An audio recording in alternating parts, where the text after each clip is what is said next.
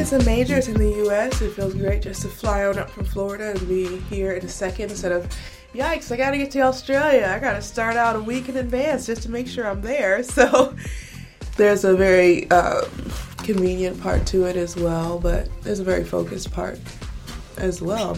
And I'm 36. I'm older than most people in the draw, but also I play a lot better than most people in the draw too. on most days, not on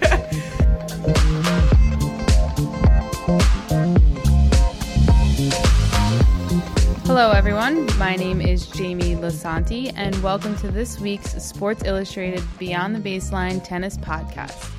You are hearing this unfamiliar voice because I am filling in this week for our regular host, Mr. Jon Wertheim, who is out getting some much deserved rest and relaxation before the US Open starts.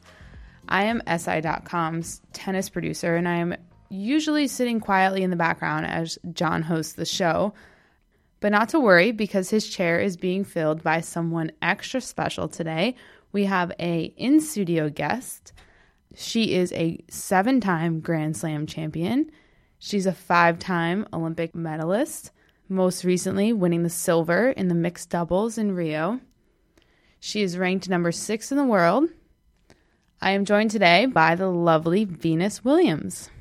Welcome. Hi, how are you? Good. How are you? Good. When did you get to New York? I got in last night. How's the city treating you so far? I'm used to the city, so it's old, old, uh, old hand for me right now. And have you been out to uh, the U.S. Open grounds yet? Not yet. I just got in last night, so still early in the morning. Yet to get out there. We can talk tennis in a little while, but I first want to talk to you a little bit about business and your business and entrepreneurship because I think it's something that we don't talk to you a lot about when we're you know talking to you after matches. Um, so, what is your vision for the Eleven brand that you've started? Also, I want to know what are we going to see you in, uh, you know, in the upcoming tournament. Well, the print I'm wearing right now is actually what I'm wearing at the Open. It's called our Prism print, and it's a multitude of colors. And the inspiration is that when you you see a prism of light, especially through glass, you can see, you know, a multitude of rainbow of colors. So that's the inspiration behind the print. Uh, there was a second part to the question, wasn't there? you know, it's it's a, this is a real passion of yours, right? I mean, this is something like tennis that you you really enjoy. But do you ever find it difficult to get that across to people? Um, you know, a lot of athletes and celebrities sort of start brands. Is is it something you find difficult? No, my goal is not really to get across to people my passion. My goal is to build a business, and that's what I focus on: is you know making the right business decisions, building the right team, and um, having a brand that stays true to what I believe in. And you know, how is it different? You know, kind of working in a room with a bunch of people that are on your design team as compared to being out there. Do you find yourself? Yeah, honestly, the des- we're the design team's really small. It's me, and we have the um, our production person who manages our production, and we also work with the sales uh, our sales VIP. Uh, so that's pretty much who works on the design. It's not a huge team. You know, there's not a thousand designers in the room and all that happening. It's uh, small. We're a, a, lean company. We're a smart company, and um, we actually produce in Los Angeles. So we're also American made, and we're based in Palm Beach Gardens. And uh, it's been it's wonderful to challenge myself outside of the court, but at the same time, it's awesome to make my dreams come true off the court. But it's just like on the court, it's a lot of work, and it doesn't always go the way you think it's gonna go. You know, and you suddenly find yourself down match point, you're like, "This is not how I played the day ago," but you recover and you make better decisions, and it's constantly moving and changing. I love that. What has been sort of that down match point situation with 11 that you've sort of run into? I mean, obviously that's an extreme example, but there there are times where you have to change. Um, you may have certain plans they don't work out the way you thought. You have to adjust quickly and move on. And that's not a bad thing. It just means you need to adjust. And that I think happens in pretty much every business. And there are times where you're you're like, this is exactly how I, it was going to happen. Awesome, and that happens too. Like we were talking about our forecast for 2016 this year, and we were pretty on point, right down to what sizes we thought people would need, and that was great. Other things we weren't right on, so we had to adjust, and that's how business is. So you are obviously in New York for the U.S. Open, but you're also here today with us uh, on behalf of Silk. So we actually have a fitness nutrition section here that I'm a big part of, and so I'm super interested and curious about diet and nutrition and things. So let's talk. You know, we know that Djokovic follows this crazy gluten-free, dairy-free kind of diet. Um, you know, other athletes have have their preferences. What have you kind of developed and learned that works mm. for you? I've had to experiment for experiment for many years to figure out what works for me exactly. And I feel like i have kind of found the perfect storm of that, especially this year. And um, I've been leading a plant based diet, so I eat a lot of plants. And I've always said, you know, I'm a Chegan, so there are people who are real vegans. I haven't been able to perfect it, so I cheat, and I'm a, I'm a Chegan. it's okay. It's just about being honest with where you are in life, and that's that's what I always do. And uh, working with Silk has been amazing because we have we're on the same wavelength, and uh, I get up in the morning and I practice like hours and hours and hours. And I have a hard time getting up and eating huge amounts of food before I practice. So the thing I'll do is I eat smoothies and I eat fruit. So at between practices, I bring out fruit. My dad will bring out fruit. uh, he'll bring fruit to my house. So between the fruit and the smoothies and mixing in the silk almond milk, coconut milk, those sorts of things, that's how I keep myself fueled, especially in the beginning of the day, because it's just it's hard to do all that running, all that training, and you train even harder than what you play a match. So um, that's how it works best for me. And so people some people don't really know plant based and they're like, what does that mean? I eat plants, you know?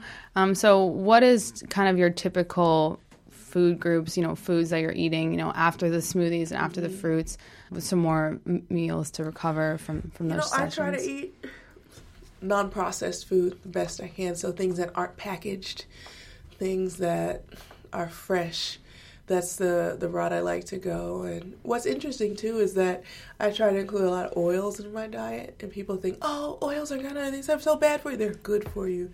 Your body needs them, especially oils that are aren't cooked. So have fun with different oils too: almond oil, olive oils, so many different kind of oils you can actually use, and just throw a spoonful in your smoothie, and you're good to go. And that obviously gets you fats and good fats and good things. fats and lots of vitamin, vitamins are only soluble in, in oils. So people don't realize we've just I don't know what's happening with the food system today. that's a whole nother. Well, you know, there's all these trends and, and diets and so hard for people to sort of figure out and that's why they're always curious what these what you know someone like yourself is mm-hmm. is eating is it hard um, to find food to eat when you're at a tournament like the US Open or even, you know, some of the smaller tournaments? It's challenging when you go to more exotic locations to find what you may be used to. So you have to be open to trying new things, have to be flexible. You may even have to travel with things. Uh, I've gone as far as to like even travel with like my own sweet potatoes if I wanted them, you know. So you just have to figure it out. I travel with my own blender. I like to blend my smoothies in the morning. Um, sometimes, like if I go to Australia, I have friends in Australia, I'll just leave that blender there with that Australian plug, and I'll just pick it back up next year and start where I left off. So strategy, you have to be strategic. That's true. I didn't even think about the international plugs and everything. Um, and so the Chegan, uh, how do you how do you cheat on your Chegan diet?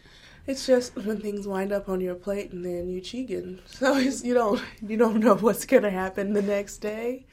So, but for the most part, it's it's about eating a healthy life that works for you. So I, I tell all people, find out what works for you. Are you eating meat? Are you eating seafood? Ah, it varies. I, it varies, and a lot of times, like for example, vegan is very strict. No, no eggs, no butter, all of those sorts of things. And sometimes I might not look at the ingredient list, so that right there makes you a cheating because you didn't really look closely. So you find yourself in situations where you have to be super strict, or are you are you just re- more relaxed on your approach?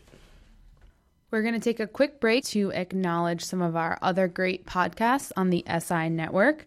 The SI College Football Podcast has been reborn as the Campus Rush Podcast, including a new co host, Andy Staples, and Lindsay Schnell. They'll have interviews, opinions, check ins on campus. Of course, since Staples is involved, they'll have lots of barbecue recommendations and reviews. And you can search for the Campus Rush podcast on your favorite app or visit si.com slash podcasts for the entire network.